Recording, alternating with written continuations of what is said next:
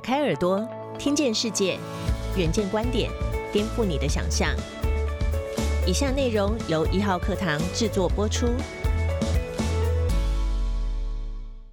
各位远见观点的听众朋友，大家好，我是远见总编辑李建新。在我们录音的时候呢，二零二零年已经终于快要过完了哈。在这个岁末年终的时候，哎，很多议题都值得我让我们来回顾一下，说在过去几年当中哈，到底台湾改变了些什么？那今天哈，跟我一起语谈的，其实是跟我非常熟悉的朋友，他是桃园市新闻处的处长张鹤顺张处长哈。那其实提到桃园，我自己非常的有感，因为过去建新跑了非常多年的县市的新闻。从以前二零一零年就我们有了五都的升格之后呢，其实在二零一四年的时候，哎，桃园是最后一个都市升格。那所以说，从二零一四年之后，就从五都有了六都。可是呢？这个第六都哈，应该就是说我们常常会会这么去称呼桃园。这个第六都，它其实有点后发先至的一个感觉哈。因为呢，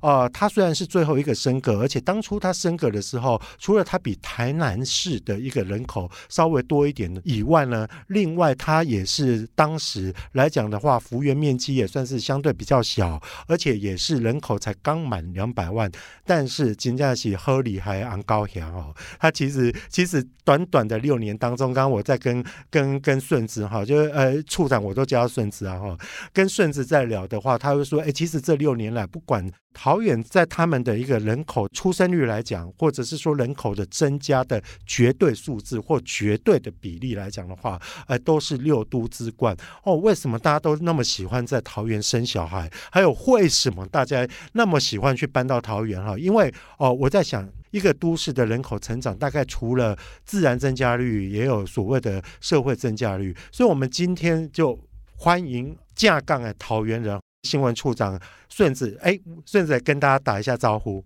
各位远见观点的听众朋友，大家好，我是桃园市政府新闻处处长张鹤顺。那建信哥都叫我顺子。是顺子，那我现在就首先要先拷问你了哈。那，你们桃园一直都在说你们是六都当中最年轻的城市，而且是人口增加率也是居于全台之冠哈。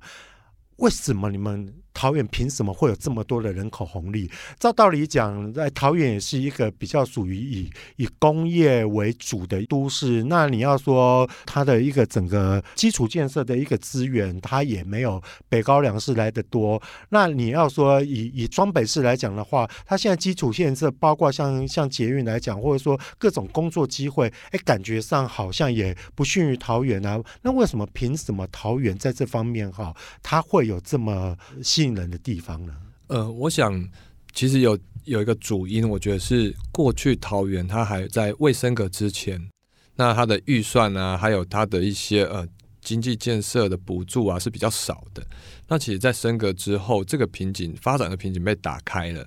那市长在上任之后，他就认为说，其实过去。大家讲说哦，重北轻南或重南轻北的时候，其实桃园都被忽略掉了。嗯，大家只记得一件事情：我搭飞机要去桃园，我从国外回来要到桃园。那可是，在这个过程当中，市长就觉得说，哎，既然我们瓶颈打开了，那我们桃园到底缺了什么？那他认为说，桃园其实应该未来的二十到三十年内，应该是要变成是一个宜居宜业的城市，而且在宜居宜业的城市的这个概念之下。原本桃园它是一个工业城市，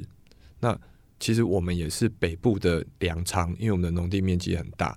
那怎么样在工业发展跟农业发展的过程当中，它取得一个平衡？其实，所以在那个永续的这个这件事情，还有环保的这个概念上，也都相当的重要。那我们又回过头来谈说，哎。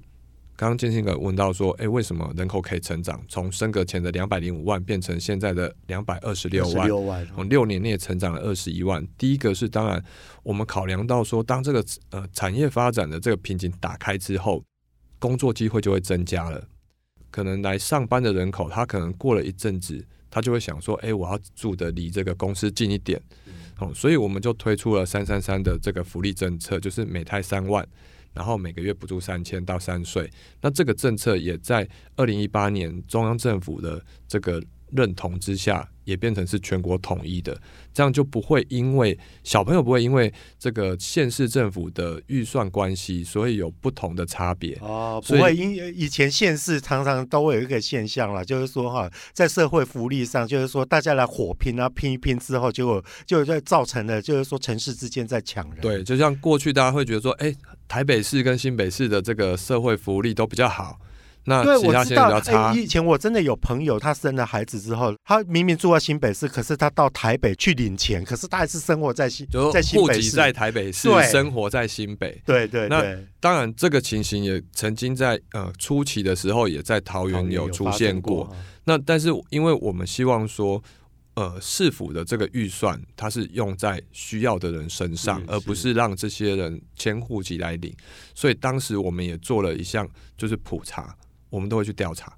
哦，这样所以我们这不是乱给的，就对对，所以我们清了很多，就是不在，就是说他户籍迁来这边领钱，但是不住这边的，我们也清了很多这哇样子塞，所以。说哈，真正要到桃园领钱的人，你一定你一定要扎扎实实，你是在这边在地生活、在地就业、在地消费的，就对了。这个是我们希望做到的，而且也应该要做到，这样才不会让我们的社会福利的资源过于浪费。是，可是可是顺子，我我我很想要问你一个，因为以前桃园给我们的感觉就是双北的陪都，哦，就是就是那个所谓陪，就是陪嫁的陪，也就是说它是属于它的卫星都市。以前都会觉得说，那桃园好好像就是说在六度，尤其它是最后一个升格的，好像是双北市。然后你啊，胸贵贵，你在那边生活买不起房子，所以说我退而求其次，我才住到桃园来。然后还有一个指标，以前我住在桃园的人，我孩子如果要考高中，我当然到台北去考考建中、考北一女。可是我觉得好像这几年这个状况有点改变，哎，好像很多桃园的那种好的学校也冒出来，因为这是一个很大的指标，对不对？对，因为在桃园过去，呃，当然我我的年纪就是说，当时我们也都在考北联，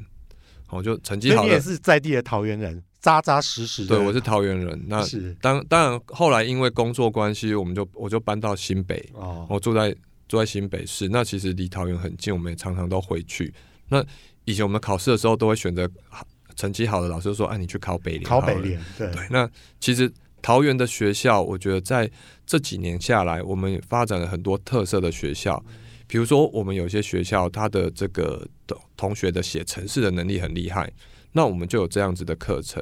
那像我们有大有国中、大有国小，也有很多特殊的课程。其实我们不止这这两所非常有名的学校，哎，那我们不管是电脑，或者是双语教育，哦，或者是说呃机器人的这个制作制造，哦，就简单的。那我们刚好在呃桃园也有一个观光工厂，祥仪机器人工厂，它也提供了一些他们的专业的知识来跟我们的校园的教育做结合。那所以会变成是说，我们的教育会越来越多元化，而不是只是做考试而已。那我们是让孩子可以适性的发展。哦，我我觉得，我觉得刚刚顺子讲到这个是非常大的一个重点哈、以前的话，我们都会觉得就是说，哎，有一些有一些都市人口它忽然增加了，都是因为他没有在在地生活。我只是说啊，我真的真没办法。然后因为我我主要生活的生活圈。太贵了，我消费不起，或者是说我我房子买不起，但我住的跟我主要消费的的地方是不一样。不一样，可是你知道吗？当一个地方哈，父母亲愿意让他在在地就学，尤其如果说成绩还不错的学子哈，愿意在地去念高中，我觉得这个是一个非常非常大的一个指标。你知道以前大概大概北区，我我们都知道说啊，大概考考上台大的，你大概就是从北属下，就是建中、北一女，然后台中一中、台中女中、高雄女中跟高雄中学，然后台南一中跟跟跟跟台南女中嘛。可是这几年我们就会发现说，哎，桃园的学校它其实其实也都在榜上有名，而且是非常不得了的。其实过去，呃，应该说我的年代，其实，在桃中跟武林高中，还有正生中学等几个很有名的这个桃联的学校，或者不管是公立或私立的，其实在过去他们在呃考上国立大学的比例也都很高，只是早期大家不会去注意到北联以外的学校。那可是现在，因为我觉得是呃这个课程的多样化，还有学校的老师啊、校长啊，他们愿意去呃有一些创新的这个教学的模式，或者是创新的应用的模式，让同学他可以真的是适性发展。过去我们的年代，可能大家只管你课业考得好不好。可是你的专业能力不会特别去帮你培养，但是现在，呃，在桃园的很多学校其实都已经不一样。他希望说，哎，同学在呃学科上面跟在术科上面，他其实是可以做平衡的发展。哦，我我我懂顺子的意思，就是说以前啊，我们那个年代都还是一个联考挂帅的时代，所以说其实大家用同样的课纲，用同样的课本，然后老师的教法也都一样，就就是完全是一个非常 SOP 的一个教法。可是现在随着一零八课纲，然后还有更多更多的一个一个社会的一个需求，所以它讲究的是一个非常。非常活泼、非常多元，而且非常不一样、多元管道的一个适性扬才的一个一个教学方法。没错。那桃园好像就是比较，哎，他有走出他自己的路。所以说，那我会想要请问哦，就是说哈，除了留住在地的学生以外，反而有没有从双北或从从别的县市就涌入桃园来就学的？呃，现在在桃园就学的非桃园籍的同学其实也很多，因为我们大学有十几所哦，所以外县市的同学很多。那其实我们也因为外县市的同学，还有哦，我们刚刚有提到，我们也很多从外县市来上班的这个市民朋友，我们都叫他市民朋友。我们也推出了我们的市民卡。哇，那市民卡可以有什么功能？我们市民卡像你在搭公车的时候。你是桃园籍的市民，你的市民卡你搭公车的话有买一送一的优惠，然后你搭桃捷的话也有折扣。哇！然后我们有一千多家的特约商店，那这些一千多家的特约商店，如果含它的分店来算的话，大概有四五千家。哦，那我们也因为针对就是说城市的特性，除了说呃原本已经移进来桃园住的，然后在这边上班的，那如果他户籍也移进来了。当然，他们就拥有市民卡的这个申请的资格。那如果说他并没有呃把户籍移过来，可是他在桃园工作，那我们呃接下来这个资科局也在推这个市民的认同卡的部分，那他们也可以申请，他们也可以享有部分的相同也就是说，我不是桃园市民，但是你在桃园桃园，你认同你在桃园工作，然后或者你在桃园就学，你都可以办这张认同卡。那它有部分的优惠，也是跟我们市民卡是一样。哇，我这个真的是听了，我都自己想要去去办一张哈。然后倒是我一直也在想一个问题了。我知道桃园好工作，这个是觉得毋庸置疑，因为它有几个工业园区在那边。像我们知道华雅工业园区，或者说或者说它它又是一个幼师。其实桃园是我们台湾二十二县市里面，它的工商产值是。最高的高的，对，就也就是说啊，它的工商业哈是最发达的一个一个城市。可是好就业哈，你也要好消费、好生活嘛。以前常常我们会听说，像像以前早期早期，哎，新竹科学园区刚发展的时候，很多台北人到桃到新竹去工作，可是回台北去消费。桃园之前也给我这样的一个感觉。当然，我们后来知道说啊，有像台茂啦、大江啦这些，但是问题就是说做的好像比较还是在地客。现在是不是有一些改变了？呃，现在因为高铁跟机捷通车之后，那沿线的开发就是陆续的一直发展起来。我们有了华泰名品城，是那华泰名品城的周边开始像现在 IKEA，然后 X Park 等等，一直陆续发展起来之后。其实刚好今年遇到疫情的关系，那大家没办法出国。我们在做城市行销的规划的时候，就是想说，哎，既然大家没办法出国，我们是不是来让这边变成是一个大家在国旅的新的选择？好，回到建英哥刚刚问的问题，说那是不是大家会在这边消费？确实，因为过去没有像华泰这样的奥莱或者是 X Park 这样的地方，大家可以去玩。可是其实桃园在这一两年来，我们一直在宣传我们的景点还有活动的时候，市长也针对桃园的一些特色来把它办理成活动，比如说杨梅有仙草。大家不知道啊，真的我不知道，我只知道关西有仙草。大家都知道仙草就是关西。对，其实杨梅什么时候抢了关西？杨梅也有种仙草，那杨梅的仙草的做法比较不同。杨梅不是产产杨梅吗？不是，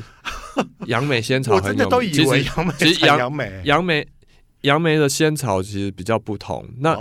大家都不知道，所以市长当时在规划之后就哎。因为仙草花开的时候就像薰衣草田，是，所以那时候我们就透过这样的方式变成是仙草花节。因为讲仙草，大家想象就是黑黑的，是对。可是仙草花它是紫色，像薰衣草田哦，所以我们就是长知识，我们就叫我们说，哎，这是台湾的普罗旺斯哦。对，我们就这样去宣传，因为其实，在桃园有非常多，它有整个花海花田，是不是？对。我们也就是透过这样的方式，让大家知道说，哎，其实桃园不是你搭飞机才会来的地方，或是你到台湾落地的时候的地的一个县市而已。其实我们有很多，不管是花卉，或者是农产品，或是农场，或是休闲农业区，还有我们的景点，我们透过很多的方式去做城市行销，让大家知道说有这个地方。所以在疫情大家不能出国的时候，我们的大溪、青浦等这些景点。都爆满，哇！我觉得听起来真的很不一样哈。我我记得以前好像曾经有过网络票选，说全台湾哪一个都市最无聊，好像最难玩、最没有观光景点，好像桃园曾经名列那个榜单当中哈。那以前以前给我的印象就是说，哎，桃园桃园的都市。大概就是桃园市跟中立市，那以前还是县辖市规格的时候，可是它就是县辖市规格哦，它跟台北市、高雄市、台中市那个还有新竹市，他们是省辖市那种规格是是绝对不一样的。所以说，其实桃园市升格为桃园市的时候，我们对它的印象还是一个比较区域型的一个都市。可是刚刚听顺子这样讲，其实它慢慢的有一些国际规格的一个经典出来了。然后我印象最深刻就是说，因为现在是一个台湾即将迈入五 G 的一个时代，听说好像连一些球赛或怎么样哇，那当时当时我们利用五 G 的科技，好像也办的是一个非常响亮，而且一直是大家最津津乐道的哦。应该是这样讲，就是说大家都在讨论五 G，对，那五 G 到底能做什么？其实呃，很多人都在讨论。那因为在桃园，我们跟呃球队做结合，城市跟球队做结合，实在是太太现现在是乐天，现在是乐天，现在是 对不起，乐天好。那因为当时就说研究单位他们就觉得说，哎，我们是不是可以在球场来做这个五 G 的测试？讲一个最简单的功能好了，就是当你在做直播的时候，你用手机在看，因为它够快，解析度可以很高，所以它可以放大到你可以特写到他的脸部。那我听这个研究团队跟这个测试团队他们讲说，他如果你的这个摄影机的画质够高的话，他甚至连毛细孔都看得到。所以说，例如大师兄在那边打球，我都可以看到大师兄在做什么表情。对，哇，那他打暗号不就也也会被看得一清二楚？这个当然在转播上面，这个摄影师会有他们的职职业道德。那其实我们在五 G 另外一个，呃，我觉得可以。跟大家分享的是说，我们在去年成立了这个虎头山的五 G 的园区，那我们也是全国第一个拿到自驾车测试牌照的县市。哇，那他以后我们会看到看到，现在车子已经在跑了。在虎头山这个园区里面在跑，那他现在已经拿到可以上路的这个测试驾执照，所以我们也在青浦做测试。所以它会是一个 shuttle bus 的一个情况吗？未来我们希望说这样子自驾车的概念会有两个路线，第一个路线是它会它可能变成是一个 shuttle bus 的概念，它来做接驳。那第二个部分是呃，因为我们在呃环境跟永续上面做的还不错。所以我们在呃 e c l y 的组织里面，我们被列为这个生态科技物流园区。那我们也希望未来的航空城跟这个生态物流科技园区里面的货运的部分，是不是可以朝自驾车、无人车的模式来做进行？那这样子的话，它的污染量就会降低。因为刚刚我们有提到说，桃园其实是一个工业的城市。那我们怎么样让灰色的工业城市变成是一个绿色的工业城市？我觉得我常在讲，这是一个 “great to green” 的概念。好，那我们是透过我们的环保永续的一些规划，所以我们希望未来在呃我们的物流园区跟我们的航空城里面的物流车，是不是可以尽量的做到用电动车或是自驾车，这样也不负我们得过这个 ICF 智慧城市 Top One 的这个名号，很很了不起的一个奖吗？哎，算蛮了不起啊！不过，因为我们跟台北市其实都有得过。那在这个部分，就是说他们的评估是，你这个城市到底做了哪些智慧应用的服务？因为有一次我跟那个他们的 co-founder 在聊天，我说到底是要用 smart 还是 intelligent？他说这一切都不重要，是你用了哪些智慧的方式、聪明的方式解决了你们自己城市的问题，这才是重点。呃，我们远见观点的听众朋友，大家水准都蛮高的。大家都知道说，其实自驾车有非常多的一个好处，尤其对于桃园这样的一个都市来讲。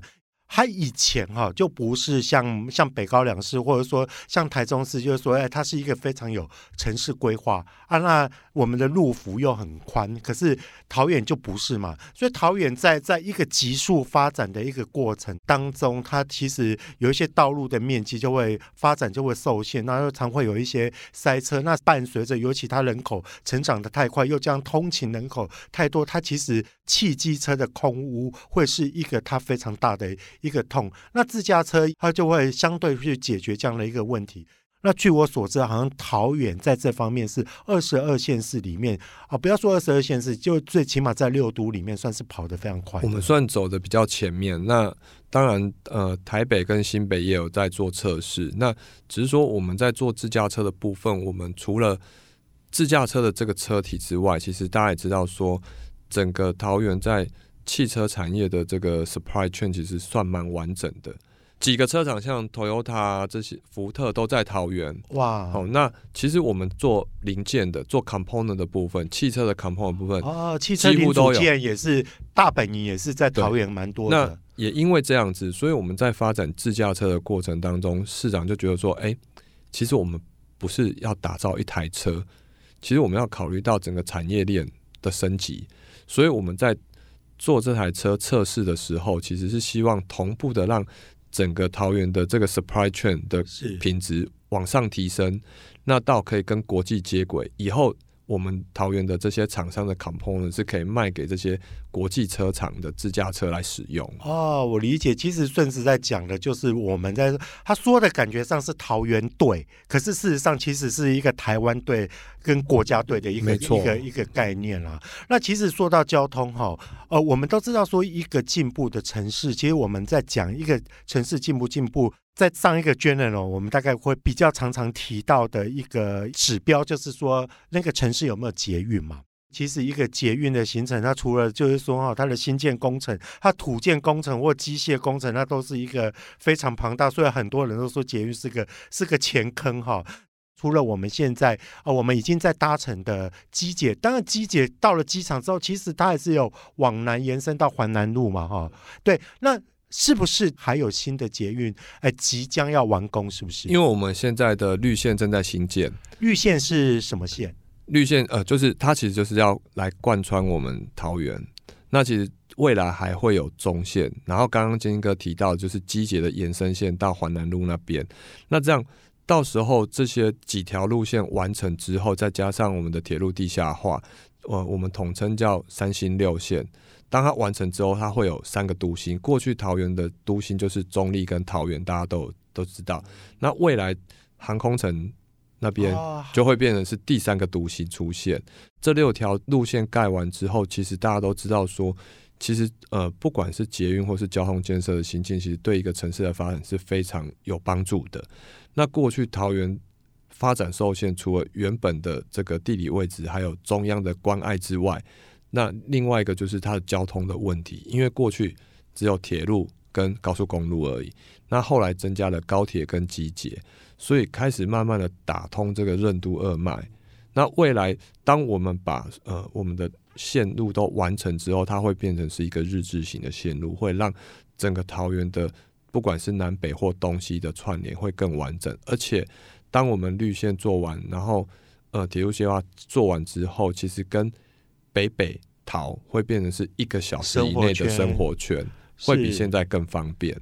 除了这个，顺子刚刚也有提到一个，我想也是住在桃园，或者说想要移民到桃园或想要投资桃园的人，大家非常关心，就是航空城嘛。那航空城其实过去几年来哈，一直是很多很多桃园人的痛，中央的痛，还有包括就是说啊，真的容许我这么讲，里面还是有一些乌烟瘴气的一个地方了哈。那好像现在慢慢的迎刃而解，那现在的规划跟我们可以看到的愿景到底是怎么样呢？呃，我们大概可以这样讲，就是说，在过去的市长上任前，大家一直听到航空城这个名词，但他好像都一直没有动作。那其实为了解决这个地方上的这个呃疑虑，所以市长在上任之后，他办了非常多的听证会，而且是一个一个面对的民众。那现在刚好进入这个实质开发的阶段。那当然在过程中，我们蛋黄区是属于这个交通部民航局的管辖范围，那就是 T 三跑道的部分。那蛋白区是属于市府的部分。我们觉得说，其实住在那边都是我们桃园市的市民，所以市长的概念说，都是我们的市民，所以我们要保障不会一国两制就对对，然后所以我们要保障市民的权益，所以我们在这一次的这个征收补偿的部分啊，我们也是把它拉到非常高的一个补偿的额度，就大家有被安置好了。对，那而且市长很坚持一件事情，就是说先建后签。其实对这些居民来讲，你要请他离开他原本居住的故乡，是一件很难过的事情。那如果你要他搬走的时候，你以后没有地方给他住，其实这样是不太正确的。所以市长一直觉得，一直坚持一件事情，就是说我一定要我的安置住宅盖好之后，然后或者是我的安置借锅已经确定好之后，民众都搬过来了，都安顿好了，我才来拆原本的那他们那边的房子。所以说，就等于虽然说，借由这个非常良善的，而且非常非常完整、非常非常符合民情跟人性的一个程序做好之后，其实会把民怨降到最低，那整个建设就推动起来就会变得非常的顺嘛。因为目前就我了解的资料，大概有百分之九十几的这个民众都是 OK 的，他们大概都已经在不管是这个。补偿金额的复估啊、查估啊，大概都已经都没有问题了。那选择他们要住安置住宅或是住安置借过这个部分，大概基本上大概都沟通的差不多。那当然，呃，有一部分的民众他会觉得，可能他的这个补偿金额或是他的权益上还是有受损。那其实这个我们也持续的不断的在面对面的沟通。那我觉得我们在处理这件事情上面，都还是以沟通为主。哇，那听起来好像最难过的，然后那种抗争最大的的的那的那个黑暗时期已经即将要过了哈。呃，我们是秉持的，就是说，我们还是要把市民的权益照顾好，这样的心摆在第一，摆在第一，去协助他们解决问题。那当然，呃，对于要搬迁的民众，他们的心理，我们也要可以同理心的去感受。所以在处理事情上面，我们就会比较缓和。是是。其实哈，因为时间的关系，我觉得有好多好多东西想要跟顺子聊，而且各位听众朋友听我这样子跟顺子的一个一个交流，有没有觉得说，其实桃园真的变得很不一样？最后我还是要想要问顺子一个问题哈，就像呼应了我刚刚为桃园所下的一个传统的一个 image 的一个一个注解，就是说以前我们都觉得桃园就是双北的陪都，它就是一个卫星都市。就你现在来看哈，那市场在大大概升格到现在也是六年了哈。你觉得这六年来，现在你拿桃园来讲的话，你怎么去 define 桃园跟双北有什么不同？呃，我觉得桃园跟双北最大的不同是，它虽然被认为是一个工业的城市，那但是我们创造的是一个呃绿色的工业城市，而且它也是适合你来居住。跟生活的地方，那这也是刚刚我一开始有讲的，市长他的目标就是桃园要变成是一个宜居宜业的城市。顺子很客气哈，讲的很简短。可是大概从我们几个，从从交通啊，从就业啦，从从就学，然后包括要到到消费，还有包括就是说未来的一个建设的愿景，真的大家都会知道，就是说为什么这六年来哈，呃，桃园市的一个人口，包括在这边生，然后再再加上他移民移进来的会这么多。我我想大概大概从我们今天的内容，大家就会知道说，哎，桃园真的变得不一样。将来你到桃园。真的不太能够再去把它当成是一个卫星都市，是一个二级都市来来看待。它是台湾的六都，而且它是台湾的国门，它真的已经是不一样，是一个国际的都市了。好，谢谢今天大家的收听，谢谢大家，拜拜拜。